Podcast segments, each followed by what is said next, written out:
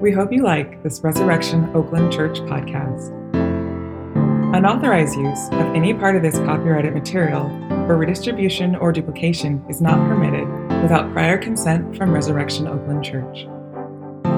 To learn more about our church and its charity and mission work in and around Oakland, California, please visit our website at www.resoakland.com. A reading from Luke chapter 19. Jesus entered Jericho and was passing through. A man was there by the name of Zacchaeus. He was a chief tax collector and was wealthy. He wanted to see who Jesus was, because he was compact, he could not see over the crowd. So he ran ahead and climbed a sycamore fig tree to see him, since Jesus was coming that way. When Jesus reached the spot, he looked up and said to him, "Zacchaeus, come down immediately. I must stay at your house today." So he came down at once and welcomed him gladly. All the people saw this and began to mutter, "He has gone to be the guest of a sinner." But Zacchaeus stood up and said to the Lord, "Look, Lord, here and now I give half my possessions to the poor, and if I have cheated anybody out of anything, I will pay back 4 times the amount."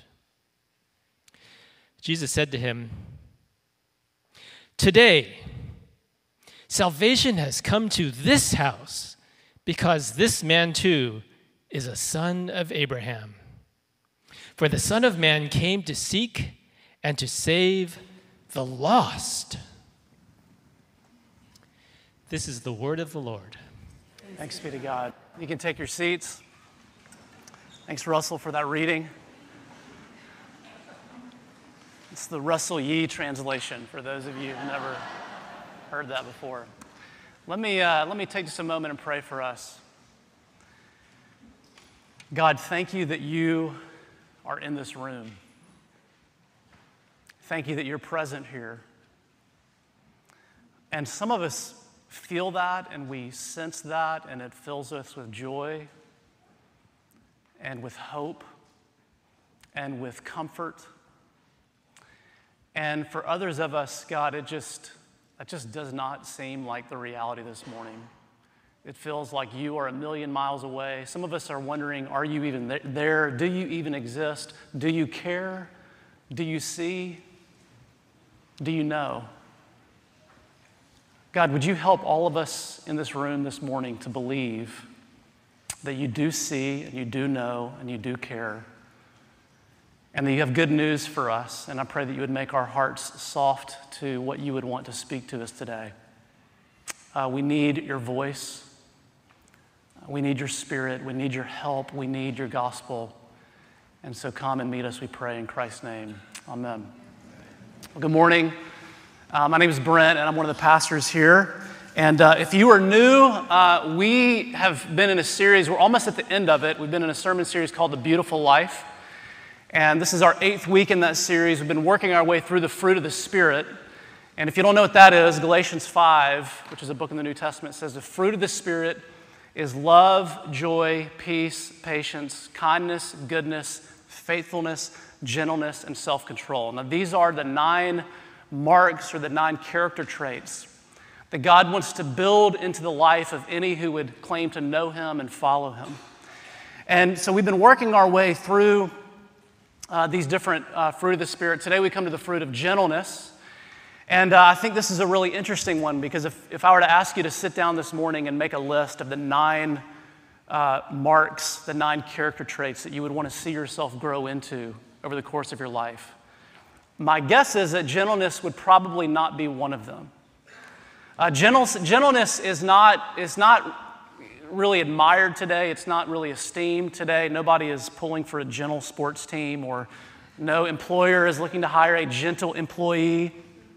And part of the reason it's not admired is because it's so misunderstood, right? You hear gentleness and you think, well, so you think of somebody who's passive, somebody who's weak, somebody who's just a doormat and kind of lets people walk all over them, somebody who is lacking in strength or in power. And my hope today is to show you that gentleness is none of these things, and to convince you that gentleness might be what we need more than anything else this morning. What we need more in our relationships, in our homes, in our families, in our workplaces, in our city, in our world. Gentleness is really, really important. In fact, you might even say it's the most important of the fruit of the Spirit, because I want you to consider this for just a moment. In the four gospel accounts that we have, Matthew, Mark, Luke, and John, the four books that are the eyewitness accounts of Jesus' life and his teachings and his ministry and his miracles, there are 89 chapters in those four books. And of those 89 chapters, there is one place in all of those 89 chapters where Jesus opens up and he describes to us his very own heart. It's in Matthew 11, verse 28. It was actually part of our call to worship this morning. And Jesus says this, he says, "Come to me, all who are weary and burdened, and I will give you rest. Take my yoke upon you and learn from me, for I am gentle." Just think about that. In the only place where Jesus pulls back the curtain and tells us something about his very character. He does not say, "I am powerful," which he is. He doesn't say, "I'm loving," which he is. He doesn't say, "I'm holy," which he is. He says, "I am gentle." And I love the way that Dane Ortlund, who wrote a book called Gentle and Lowly, I would highly recommend it to you. He says this, he says, if we are asked to say only one thing about who Jesus is, we would be honoring Jesus' own teaching if our answer is gentle. See, if gentleness was that important to Jesus, we need to pause and ask the question this morning, why is it not more important to us, and what does this actually look like? And gentleness is all over the Bible, but I cannot think of a better passage actually for us to look at this morning than this one, where here's what we see. We see how Jesus deals gently with this man, which means that he deals gently with us, which means that we need to deal gently with other people. And what I want to do this morning is look at this text. Really, I want to ask three questions, okay? Why is gentleness lacking? Why we lack gentleness, why we need gentleness, and how we can get gentleness. So why we lack it, why we need it, and how we can get it. So first, why do we lack it? We do not live in a gentle world. And you don't have to be alive for very long to realize this. We actually live in a world that is marked more by anger and outrage. Have you ever tried to find a parking space in a Trader Joe's parking lot? Okay, first of all, why do they always have the smallest parking lot? Second of all, that is the angriest place in this city, is a Trader Joe's parking lot where people are fighting for parking spots. In 2014, Slate Magazine ran a series of essays that was entitled The Year of Outrage. The Year of Outrage. And they actually kept a calendar. There was a digital calendar you could access online. It was called a Rage a Day calendar, where they kept record of something that we were mad about culturally for every single day that year. This is not a happy calendar. I would not recommend this calendar. That was 2014. I mean, it has only gotten worse. Pick your topic. Politics, sexuality, race, religion, economic disparity. Pick your topic. How do people treat those who disagree with them? Not with gentleness. We treat people with disdain and contempt. I saw a study actually this week. It was from Yale University. And it was a recent study they did. They were looking at the link between social media and anger. And here's what they discovered. They discovered that posts that evoked emotions of rage and anger, they got the most likes and the most shares. And actually, here's what's even more kind of interesting, is that every social media platform understands this, and this is why your algorithm gets fed with things that make you mad, that evoke feelings of rage and anger in you. See, anger is in. Outrage sells. Like, hate has become a commodity. And we live in a moment where people tend to define themselves more by who and what they are against than who and what they are for. But here's the thing. This is not new. This is not new. This is just as present as Jesus' day as it is in ours. And we actually see it right here in this passage where we get this story of a tax collector named Zacchaeus. Now, tax collectors in the first century, they were Jewish people who worked for the Roman oppressors.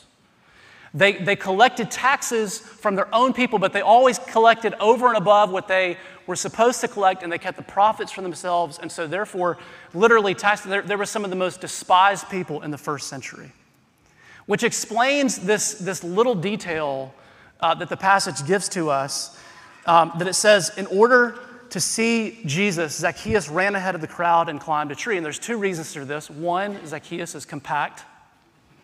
Russell Yee translation. He's short. But two, here's why he runs ahead from the crowd and he climbs the tree. It's because he's hated by the crowd. He can't be with the crowd. Zacchaeus is alone in this tree because he is alone in life. He has been canceled, okay? And he is the object of everyone's anger and outrage.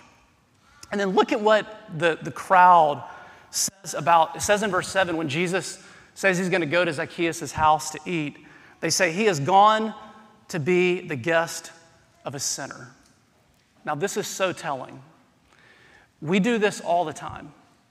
We are just like this crowd. We are constantly dividing the world into people who are saints and people who are sinners. And just so, we typically find ourselves on the side of saints.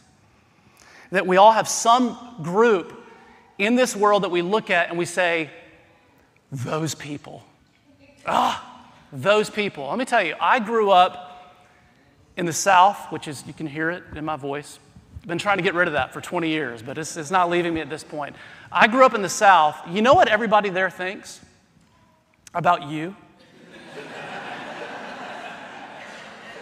They think you were the problem. They think, those people. Literally, when I came out here, to be a pastor back in 2004, they said, God bless you. You're going to rescue all those people. Those people. But here's the thing. How do you think about them?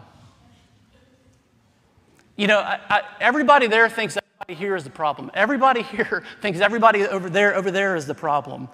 And neither side is showing gentleness or compassion for the other. And, you can apply this across any sort of category. It's not just, geographically, but across politics, across issues of race, across issues of economic disparity. And see, the question is, here's what I want to ask this morning, is why? Why has this lack of gentleness always been a thing? Why is our default to divide the world into us versus them, and good versus bad? And to answer that question, actually, we've got to go back even further than Luke 19. You have to go all the way back to the very beginning of the Bible, Genesis chapter 3, when sin entered into the world, and humanity went from harmony with God and with one another to what? To anger and to outrage, and to everybody blaming everybody else for being the problem. When God comes to Adam and he says, why did you eat from the fruit of the tree? Do you remember what Adam said? He said, the woman you put here with me. In other words, God, I'm not the problem. She's the problem. And actually, God, you're part of the problem because you put her here with me.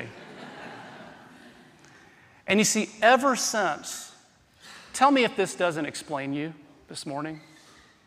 Ever since, deep in the human heart, there has been this tendency to buoy our sense of self by looking down on others.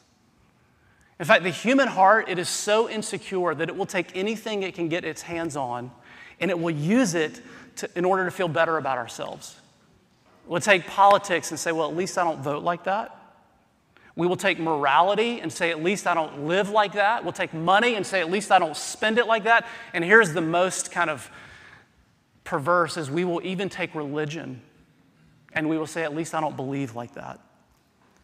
You see, here's the point. The reason we lack gentleness, the reason we are marked by anger and outrage is because of a self-righteousness that is born out of insecurity and the need to feel better about ourselves by finding some sort of Zacchaeus in our midst that enables us to divide the world between us and them, good and bad, saints and sinners. Now that's why we lack it. Why do we need it? Why do we need gentleness? And one of the most striking things about this passage is the transformation that happens to Zacchaeus. Look at verse 8. It says that Zacchaeus stood up and said to the Lord, "Look, Lord, here and now I give half of my possessions to the poor, and if I have cheated anybody out of anything, I will pay back 4 times the amount." Now, maybe you've heard a sermon on this passage before, and this passage often gets talked about in terms of how following Jesus makes us generous. When you become a Christian, it changes your relationship with your money. No longer does your money have hold over you, but you have hold over it, which means you can become generous, just like Zacchaeus. But what I want to talk about this morning is not how following Jesus makes us generous, but what we see in this passage is how following Jesus makes us gentle. Gentle. I mean, Zacchaeus must have been such a hard man to get to where he had gotten in life. He had walked over so many people, including the poor and including the vulnerable. But here in this text, he begins to soften. He goes from walking over the poor to caring about them. He goes from a disregard to people that he has cheated to a concern for them. When Zacchaeus met Jesus, he became gentle. And friends, if you were here this morning and you were a follower of Jesus, this ought to be at work in your life too. You ought to be growing and gentleness. See, the question we have to ask ourselves is, will we be discipled by the world or will we be discipled by Jesus? Will we be discipled by our culture that says we ought to be filled with rage and anger and outrage? Or will we become like Christ, who calls us to be gentle? Now, this is the first sermon I've ever preached on gentleness. And so I've been thinking, if you're feeling convicted right now, well, welcome to my world. I've been living in this all week, okay? And I will tell you, I have been struck by how pervasive gentleness is in the Bible. It is all over the scriptures. And what I want to do for just a moment is I want to go outside of our text, and I want to look at 4 verses on gentleness in the New Testament that tell us 4 reasons why we need gentleness. Here's the first. First reason we need gentleness is we need it for our relationships to heal. Colossians chapter 3. "Therefore, as God's chosen people, holy and dearly loved, clothe yourselves with compassion, kindness, humility, gentleness, and patience." I love this image. Saying gentleness is like this jacket. Every morning you have to wake up and you put it on. And I just want you to imagine the healing that would come into your life, that would come into your relationships if you were more gentle, if you were more patient, if you were more kind, if you were more compassionate. I mean, imagine the healing that would come to your friendships. Imagine the healing that would come to your family and to your marriage and to your children. We need...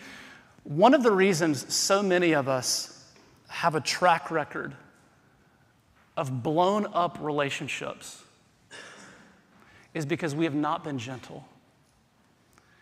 And what God is offering to us is a better way forward. God is saying you don't have to keep living this way. In fact, if you do keep living this way, not only are you going to hurt other people, but you're going to hurt yourself. You're going to end up isolated and alone. Lack of gentleness ruins relationships. Why do we need gentleness? We need it to heal our relationships. Here's the second reason we need it. We need it for our unity as a body.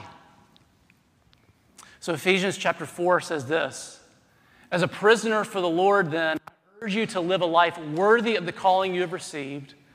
Be completely humble and gentle. Be patient, bearing with one another in love. Make every effort to keep the unity of the Spirit through the bond of peace. Now, in these verses in Ephesians, Paul is talking about unity in the church in the midst of great diversity. In fact, he's talking about it in the context of Jews and Gentiles being brought together as one, the dividing wall of hostility being torn down. Paul is saying the only way for unity to be possible when you have diversity is gentleness.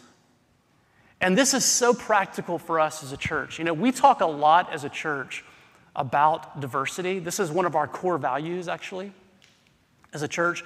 We want to be a church that reflects the diversity of our city, but even more, we want to be a church that reflects the diversity of the kingdom of God, which is people from every tribe, color, tongue, and nation.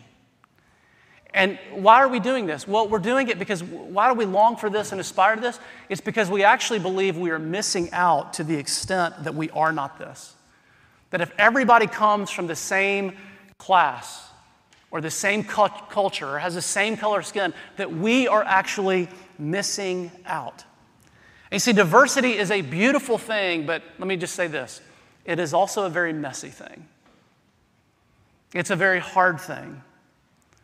Because the more diverse we become, the more likely we are to misunderstand one another, to offend one another, to hurt one another, to say things in ways we wish we hadn't said to one another. The more likely we are to separate and divide from one another. How are we going to maintain unity?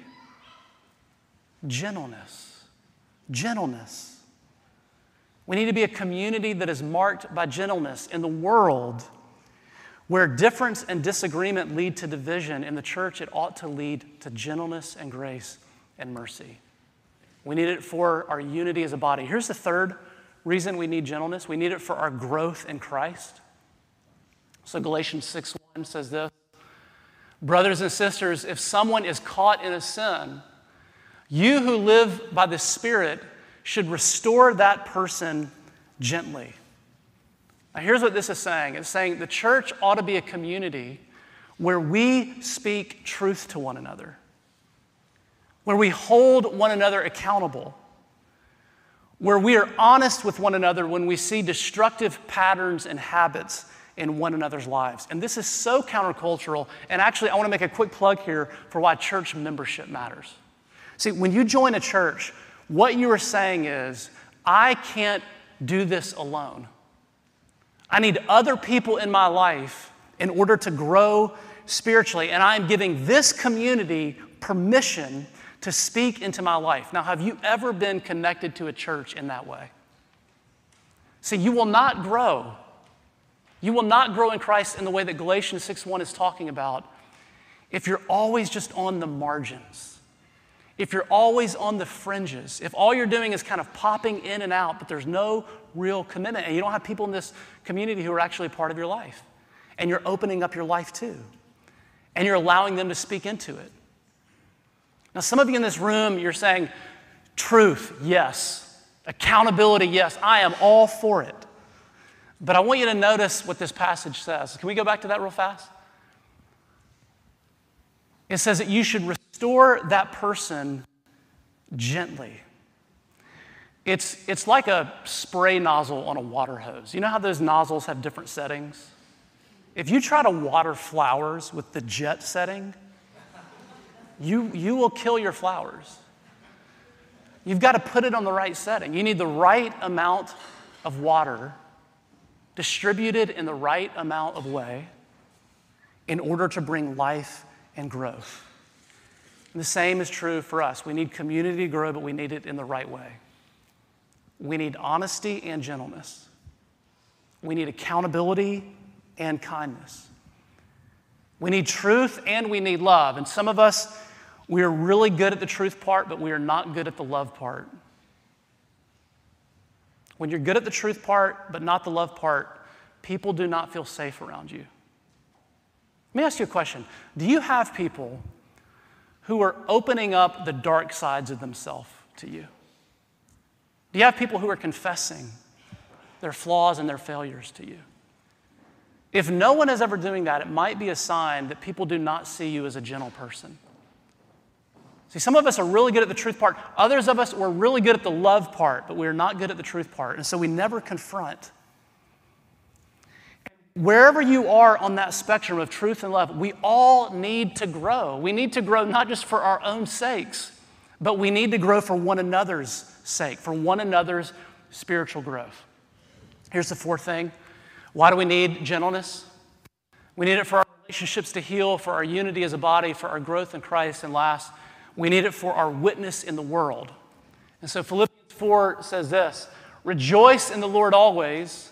I will say it again, rejoice. Let your gentleness be evident to all." And I want you to notice that word all. A lot of times in the New Testament, you will read verses that say things like, love one another, honor one another, forgive one another. That is talking about relationships within the church. But Paul does not say, let your gentleness be evident to one another here. He says, let your gentleness be evident to all, which means not just people inside the church, but perhaps most especially to people who are outside the church. Because in a world that is filled with anger and outrage, gentleness is one of the most powerful displays of the gospel. Let me give you an example of this. I don't know if you remember a couple years ago, Pete Davidson, who's the comedian, Kim Kardashian's former boyfriend also as well.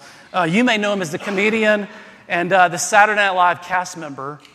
There was a moment on Saturday Night Live where he mocked Congressman Dan Crenshaw on TV. Now, Dan Crenshaw has an eye patch and a disability from his military service. He's also on the other side of the political aisle from Pete Davidson. And so when Pete Davidson mocked him, there was pretty major backlash. And this, it went viral. Everybody was talking about it. And it was so extreme that it actually sent Pete Davidson into a depression. And he wrote this in an Instagram post. He said, "I really don't want to be on this earth anymore. I'm doing my best to stay here for you, but I actually don't know how much longer I can last." And people kept waiting for Dan Crenshaw to come out and publicly just, kind of lash into Pete Davidson. What they didn't realize was that he had actually already reached out to him privately. He called him and he said, "Listen, you need to know that everyone has a purpose in this world and God put you here for a reason." And then a couple months later on Veterans Day, they appeared together face to face on Saturday Night Live to make amends. And Dan Crenshaw began to praise Pete Davidson's father, who was a firefighter who died in 9/11. And at the very end of it, Pete Davidson thought the cameras had cut and they were off screen now, but they weren't. And what the cameras captured was Pete Davidson looking at Dan Crenshaw in this moment, and he whispers to him, "You are a good man." And everybody was talking about it. See, gentleness is a powerful thing for the world to see. When your non-believing friends look at you, do they see gentleness? When your neighbors look at you, do they see gentleness? When your coworkers look at you, do they see gentleness? When your enemies look at you, do they see gentleness? Now, this is not easy. And so how are we going to become these kinds of people? People who don't strike back when people strike at us. People who do not have a sense of superiority towards those who are different from us or disagree with us or criticize us. People who are characterized by love and mercy and not anger and outrage. How do we become gentle people? This is the last point, last question. And the answer lies in our text today. And this is what I love about this passage, is that the same thing that made Zacchaeus gentle is the same thing that is going to make you and I gentle. And I want to just look with you for just a moment at the gentleness of Jesus in this passage. There's too much to talk about. Very quickly, I want you to see a couple things. First, it says that when Jesus reached the spot where Zacchaeus was, he looked up. That means that Jesus saw him. Okay, don't read too quickly past that. The person that everybody else wanted to pretend like was not there, the person that everybody else wanted to disregard.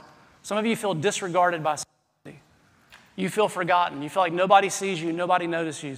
The person that everybody else wanted to overlook, Jesus stops and he sees him.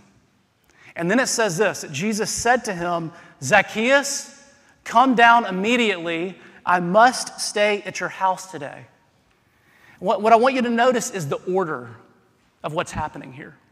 When Zacchaeus comes down from that tree, he is still a crook. Jesus does not say to him, "Zacchaeus, I want you to clean your life up, and then I'm going to come home with you." No, he says, "I'm coming home with you," and then Zacchaeus says, "Okay, I'm going to make some changes." See, Jesus initiates a relationship with Zacchaeus, not because he has gotten his life together, but in spite of the fact that he hasn't. And this, friends, is called grace. So many people have the opposite view of God. You think that what God says is, okay, you're a mess, fix yourself, clean yourself up, get things together, and then I'll love you. No. Grace is where God says, I don't love you because you change. I love you despite the fact that you haven't. And once you understand this, my love can actually come into your life and be the engine of change. The change is not the cause of God's love in Zacchaeus' life. It is the result of God's love in his life. And the same is true for us. And then finally, look at this. Jesus says to him, this is the very last thing that Jesus says. He says, today, salvation has come to this house because this man too is a son of Abraham. For the Son of Man came to seek and to save the lost. The person that everybody else looked at and said, those people, Jesus looked at and he called him a son of Abraham. Let me put it to you this way. The one that everybody else called a sinner, Jesus called a son. Friends, that is the gentleness of Jesus. The gentleness of Jesus is that it turns sinners into sons and daughters. See, we are constantly trying to divide the world into categories of us and them, of good people and bad people, of saints and sinners. But the gospel tears all of those categories down. You know why? Because it says we are all in the same place, made in the image of God, but terribly broken and in desperate need of God's grace, and we are all hopelessly stuck until Jesus looks up in the tree and calls us by name and tells us to hurry up and come down because he loves us and wants to be with us. And this is why Christianity has unique resources to create gentle people. Why? Well, because it kills any sense of self-righteousness or superiority. Because here's what it says. It says you were so bad that Jesus had to die for you.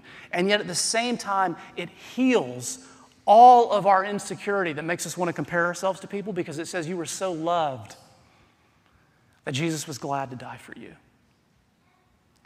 And that is what this table points us to. This table points us to the ultimate display of gentleness. See, in this passage, Jesus says to Zacchaeus, hurry up and come down from that tree. Hurry up and come down from that tree. But several chapters later, Jesus is going to climb his own tree.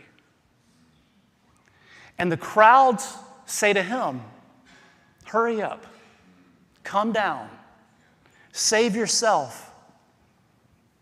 But he didn't come down. He stayed. He stayed. And when people mocked him, he did not retaliate. And when people hurled insults at him, he did not hurl insults back. And when they lashed him, he did not lash back. Instead, he prayed, Father, forgive them. He could have come down. He could have saved himself, but he stayed. Why did he stay? He stayed to save us. I love the way that one writer puts this. He says, when Jesus looked down from the cross. He did not think, I'm giving myself to you because you are so attractive to me. No, he was in agony, and he looked down at us, denying him, abandoning him, and betraying him. And in the greatest act of love in history, he stayed. He loved us not because we were lovely to him, but to make us lovely and to make us gentle. See, to the degree that you see that Jesus loved you at your worst, you'd be able to love others at their worst. To the degree that you see Jesus forgives you all of your wrongs, you'll be able to forgive others when they wrong you. To the degree that you see Jesus is gentle with you, you will be gentle with others. Where do you need to see God's gentleness with you this morning? The gospel does not just say that he was gentle with you way back on the cross. It says that he is gentle with you every morning and every afternoon and every evening and every minute and every second of every day, that God deals gently with you. No matter what your week has looked like. Friends, if you are a follower of Jesus, God invites you to this table every Sunday and he says, hurry up, come down, and eat with me. That's the invitation of this table. It is not for people who think that they've made all the right decisions and have it all right to get all together. It is for people who know that they are lost and broken and stuck without the gentleness of Jesus in their life, without a God who says, come to me, all who are weary and burdened, and I will give you rest. Take my yoke upon you and learn from me, for I am gentle. On the night in which he was betrayed, the Lord Jesus took bread, and after giving thanks, he broke it, and he said, this is my body broken for you. Eat this in remembrance of me. And in the same way, after supper, he took the cup and he blessed it, saying, this cup represents the new covenant, which is shed in my blood for the forgiveness of sins. Drink this in remembrance of me. The New Testament tells us that as often as we eat this bread and drink this cup, we proclaim the Lord's death until he comes again. Let's pray. Gracious God, we thank you that you are gentle, a gentle God, a God who is full of grace, a God who is full of mercy. For some of us, that seems like the hardest thing to believe, that you could actually welcome us, that you would actually want to come home with us, that you would actually invite yourself into our lives before we invite you into our lives. But God, this is what this table proclaims to us. It proclaims a gentle Savior. Would you help us to feast on him this morning, we pray, in Christ's name. Amen.